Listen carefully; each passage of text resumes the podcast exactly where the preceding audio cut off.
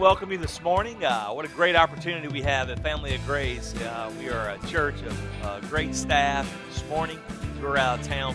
Uh, things with the church, ministry. Pastor Ralph, uh, one of our pastors on staff here, is going to be bringing you the word today. I know that it'll bless your heart. Pastor Ralph has been a close friend and a partner in ministry for a long time, and uh, it's a great example of what we're trying to do at Family of Grace.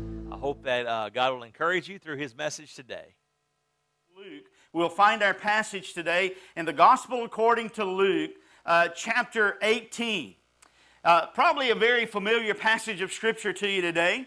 Uh, and, and, it's about uh, a guy by the name of Bartimaeus uh, who's sitting beside the road in, in desperation. And along comes a man named Jesus one day and lifts him out of that desperation because the presence of the Lord lifts us up. Would you not agree with that this morning? That, that we have experienced the presence of the Lord today. And I don't know about you, but He's lifted me up this morning. Amen.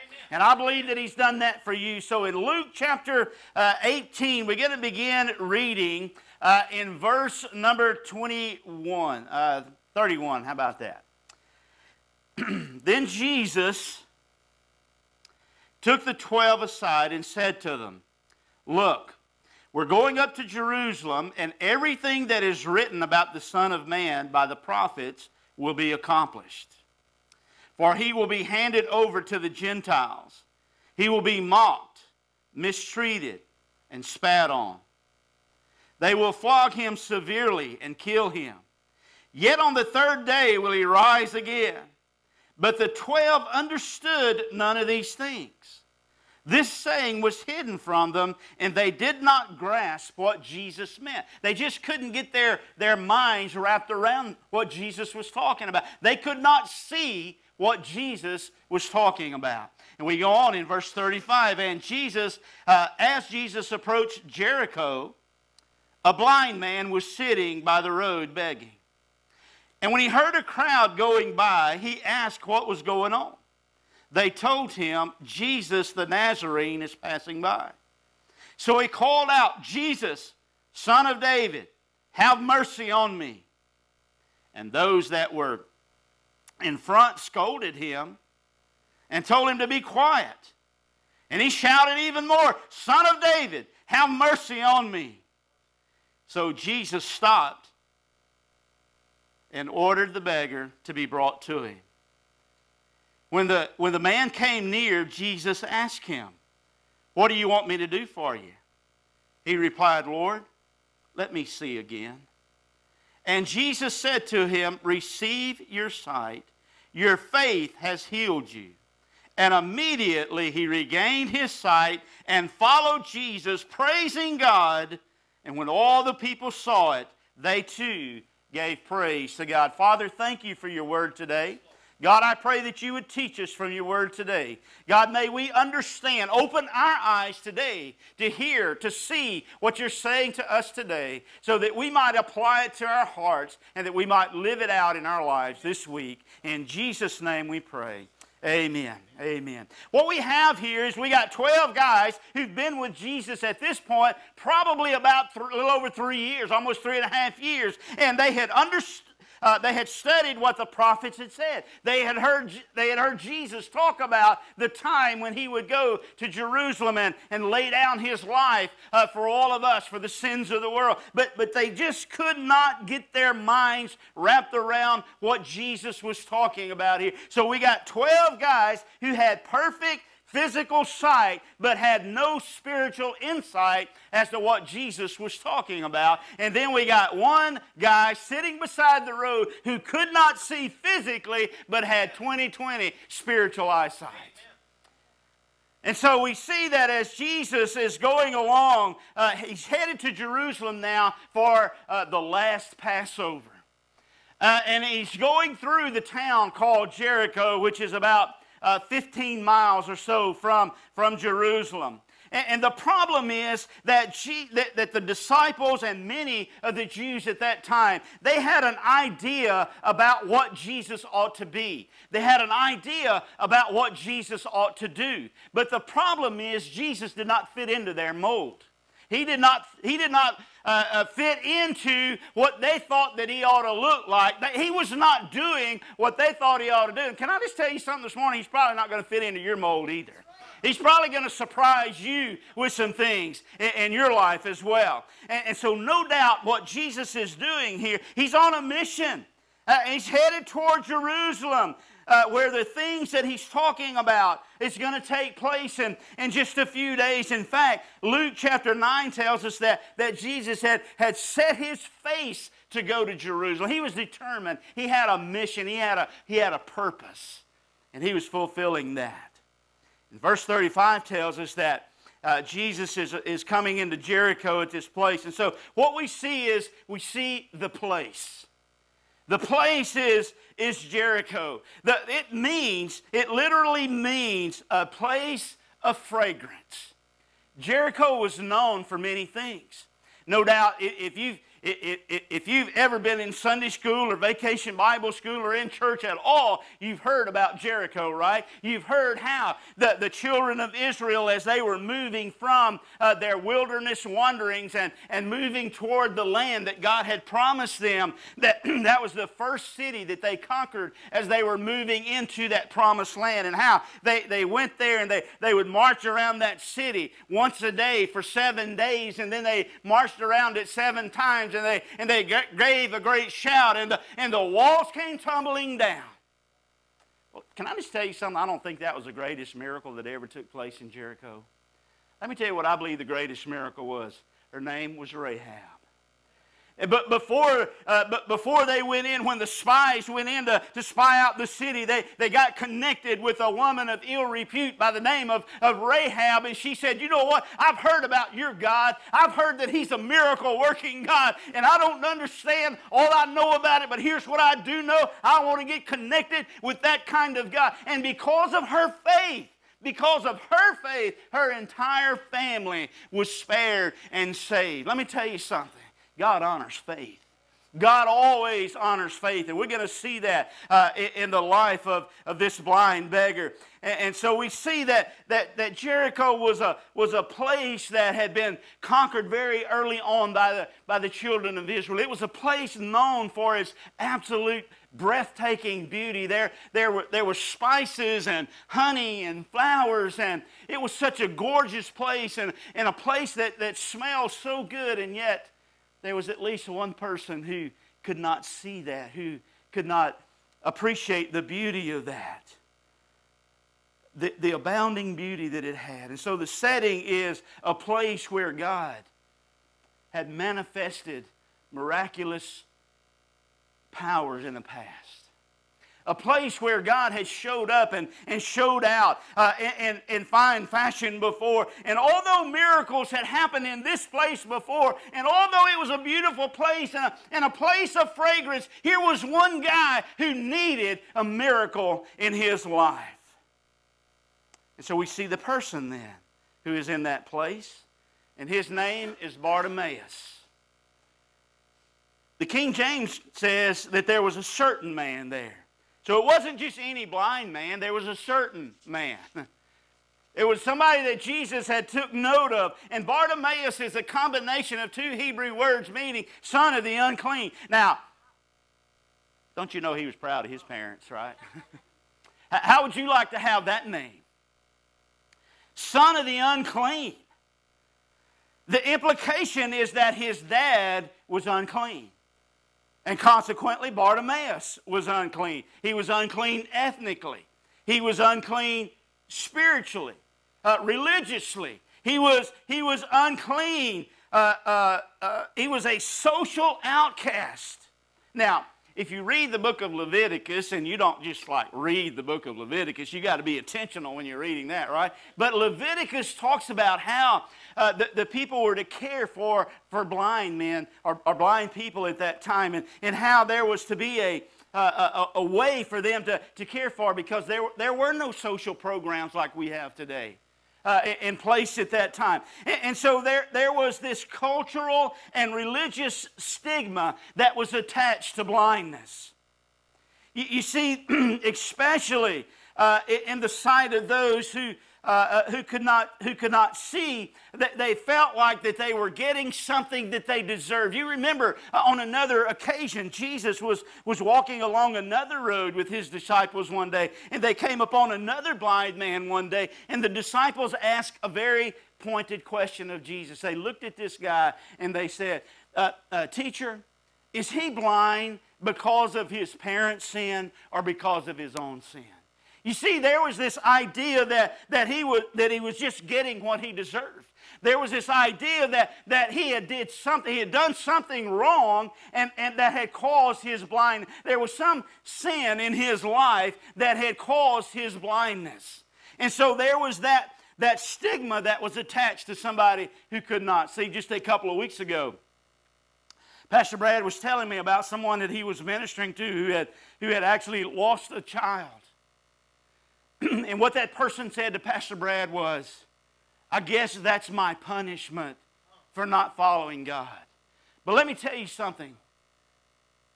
All of the punishment for all of the sin was taken on the cross of Calvary on Jesus Christ. All of the punishment. Now, listen, there are consequences to sin, don't get me wrong. If, if, you, if you drink in excess, you may have cirrhosis of the liver, okay? There are consequences to sin. If you do things that harm your body, your body's to uh, suffer those consequences. But I want you to know that all of the punishment for all of the sin that you've ever committed or that you will ever commit was placed on the, the, the, the person of Jesus Christ on the cross of Calvary.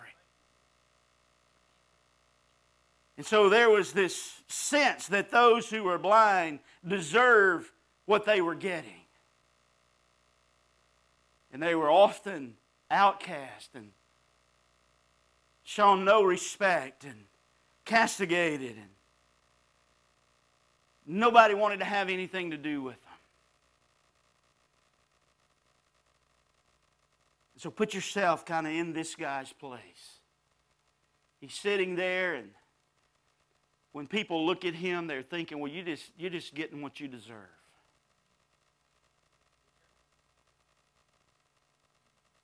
He had no options. I, I mean, there, there wasn't a lot of options for blind people in that day.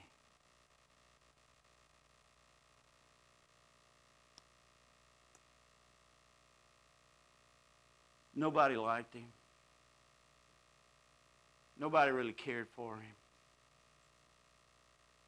And so here's the problem Bart's blind. That's the problem. And he's sitting beside the road and he's, and he's begging.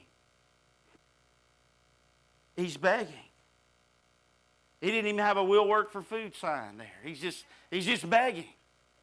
He's just, he's just asking for something from someone who's passing by. In the Gospel of Mark, Mark tells us that that, that this man was wearing an old garment, which would indicate that, that he was a beggar. And he's just sitting there waiting for something to happen because he had no options. There was nothing else that he could do. And you know what? This is a reality for so many of us today. This is a word picture painted uh, uh, of how the, the condition of so many today because 2 Corinthians 4 4 says that the God of this age has blinded the minds of unbelievers so that they cannot see the light of the glorious gospel. There are those that are spiritually blind, and there's nothing they can do about it. Not on their own. You see, this man knew that he was blind, and so did everybody else. And you know what, to me, the greatest tragedy? Wouldn't it have been a tragedy if he had tried to pretend like he wasn't blind? I mean, that, really, if he would have tried to function like he wasn't blind. But, but you know what? The, the, the, to me, a great tragedy today are those who try to function like they're not blind, when in all reality they've been blinded by the God of this age. And they know they're blind, and so does everybody else. And they're not fooling anybody, just like Bart couldn't have fooled anybody about his physical blindness. And so we, we see now the plea. He says, Jesus, have mercy on me. That's the plea. Look, look at verse 36 with me. When he heard the crowd going by, he asked what was happening. He might have been blind, but he wasn't dumb. He knew something was going on. He knew that, he, I'm sure that he knew there, there would be a, a mass migration of people along that route at that time.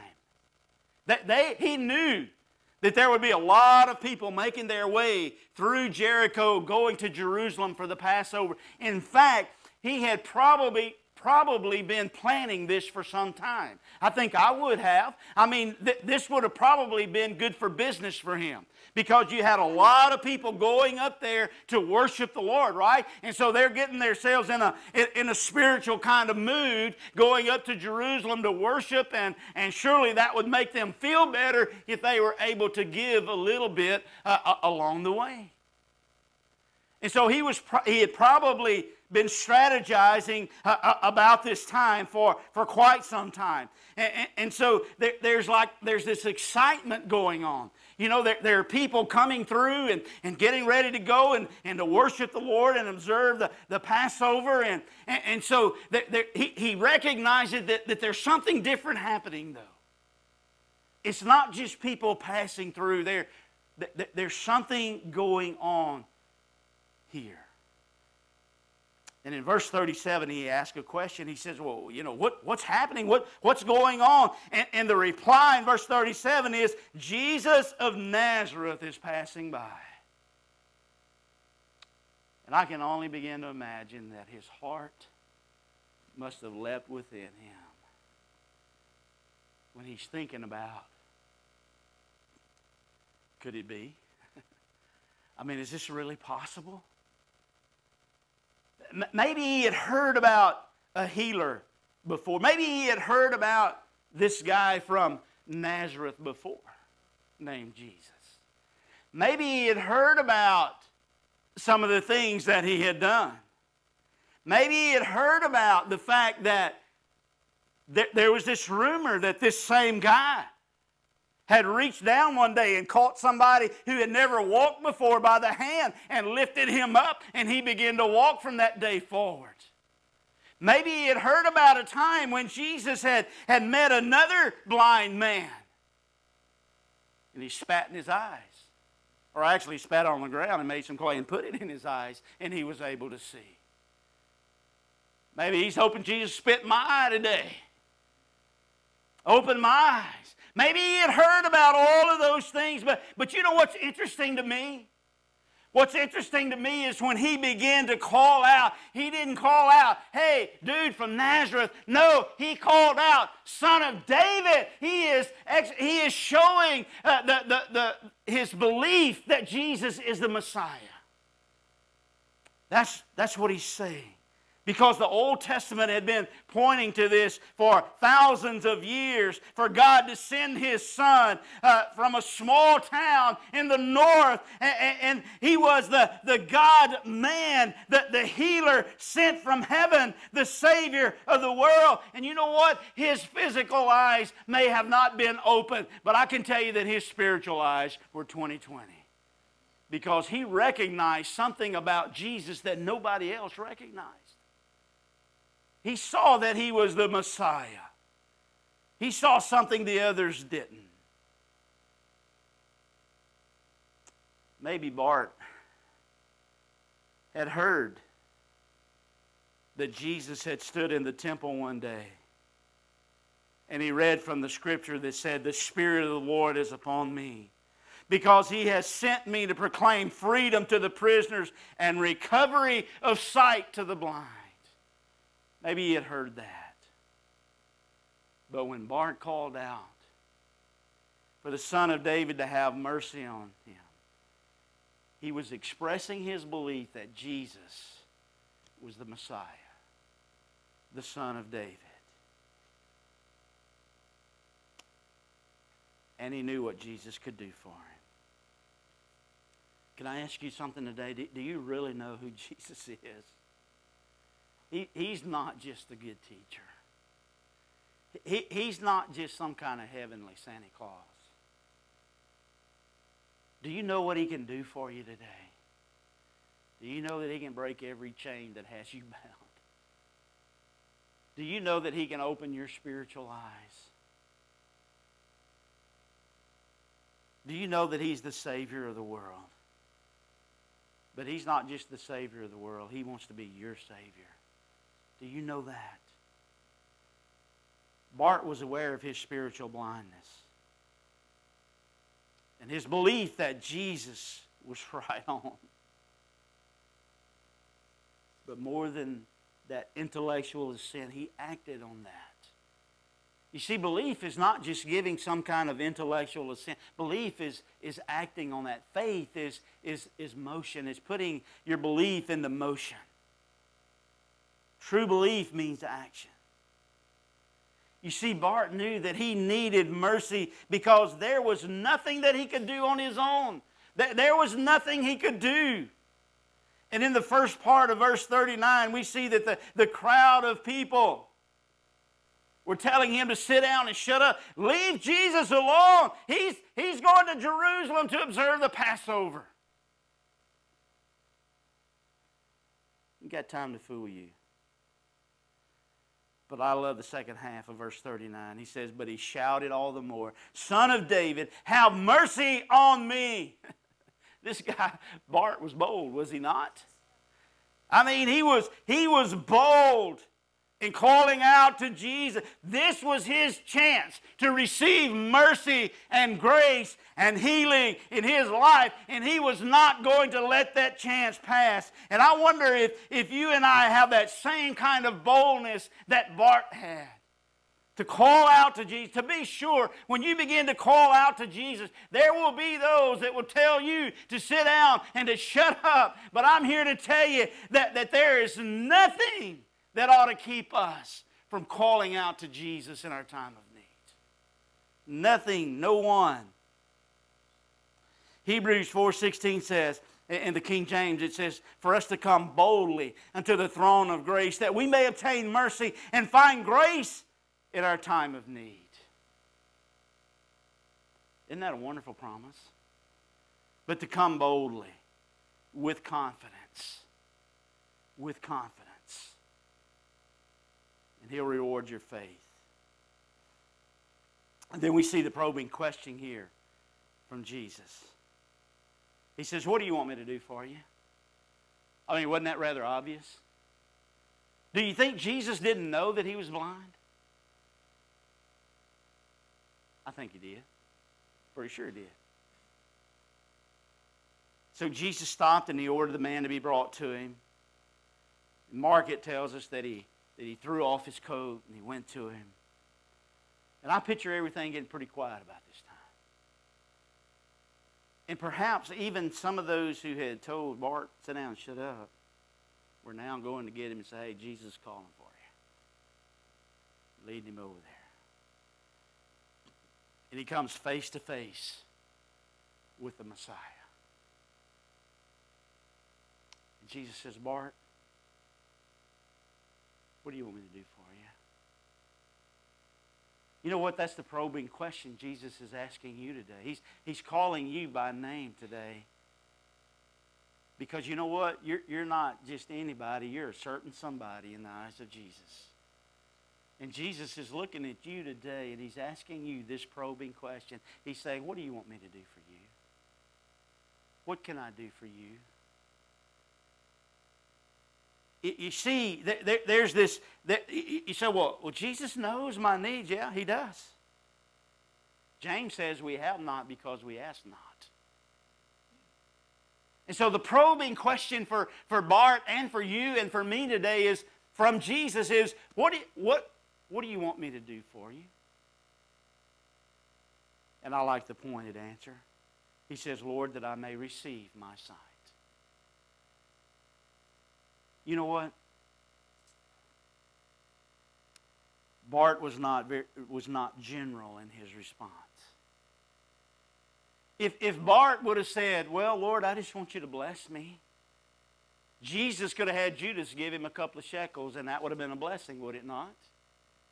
Jesus could have given him a new coat, and that would have blessed, been a blessing, would it not? But that was not his deepest need.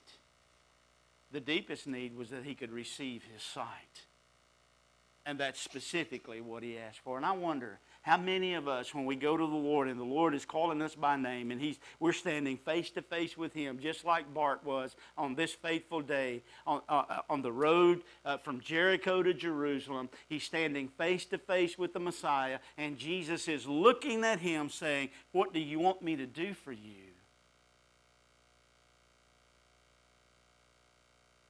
What does he say? Lord, this is what I need more than anything.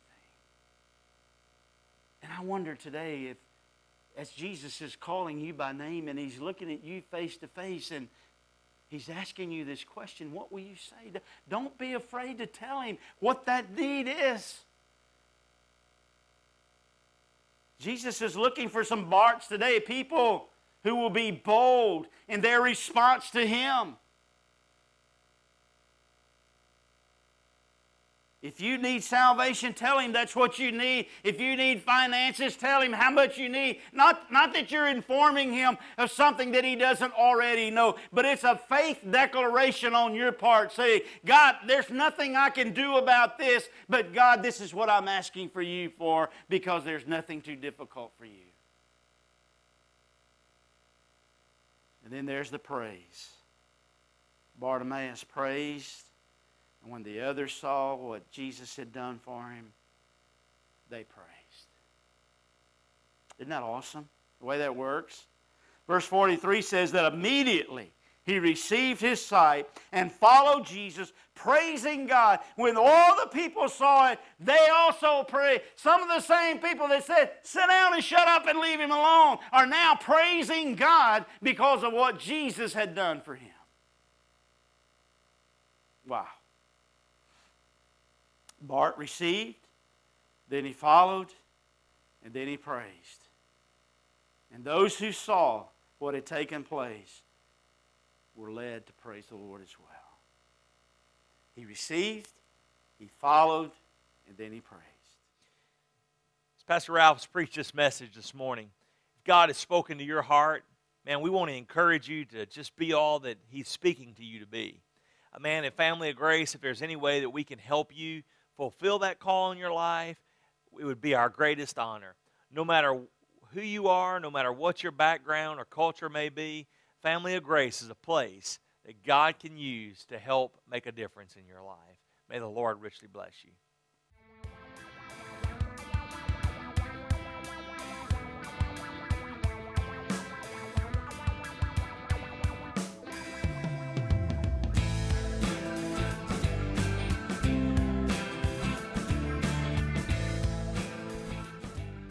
FCA, we're touching millions one heart at a time. Since 1954, the Fellowship of Christian Athletes has been putting the heart and soul in sports by challenging athletes and coaches to impact the world for Jesus Christ. As the largest sports ministry in the world, FCA now reaches over 2 million people annually on the professional, college, high school, junior high, and youth levels. Through this shared passion for athletics and faith, lives are changed, one heart at a time. Learn more at FCA.org.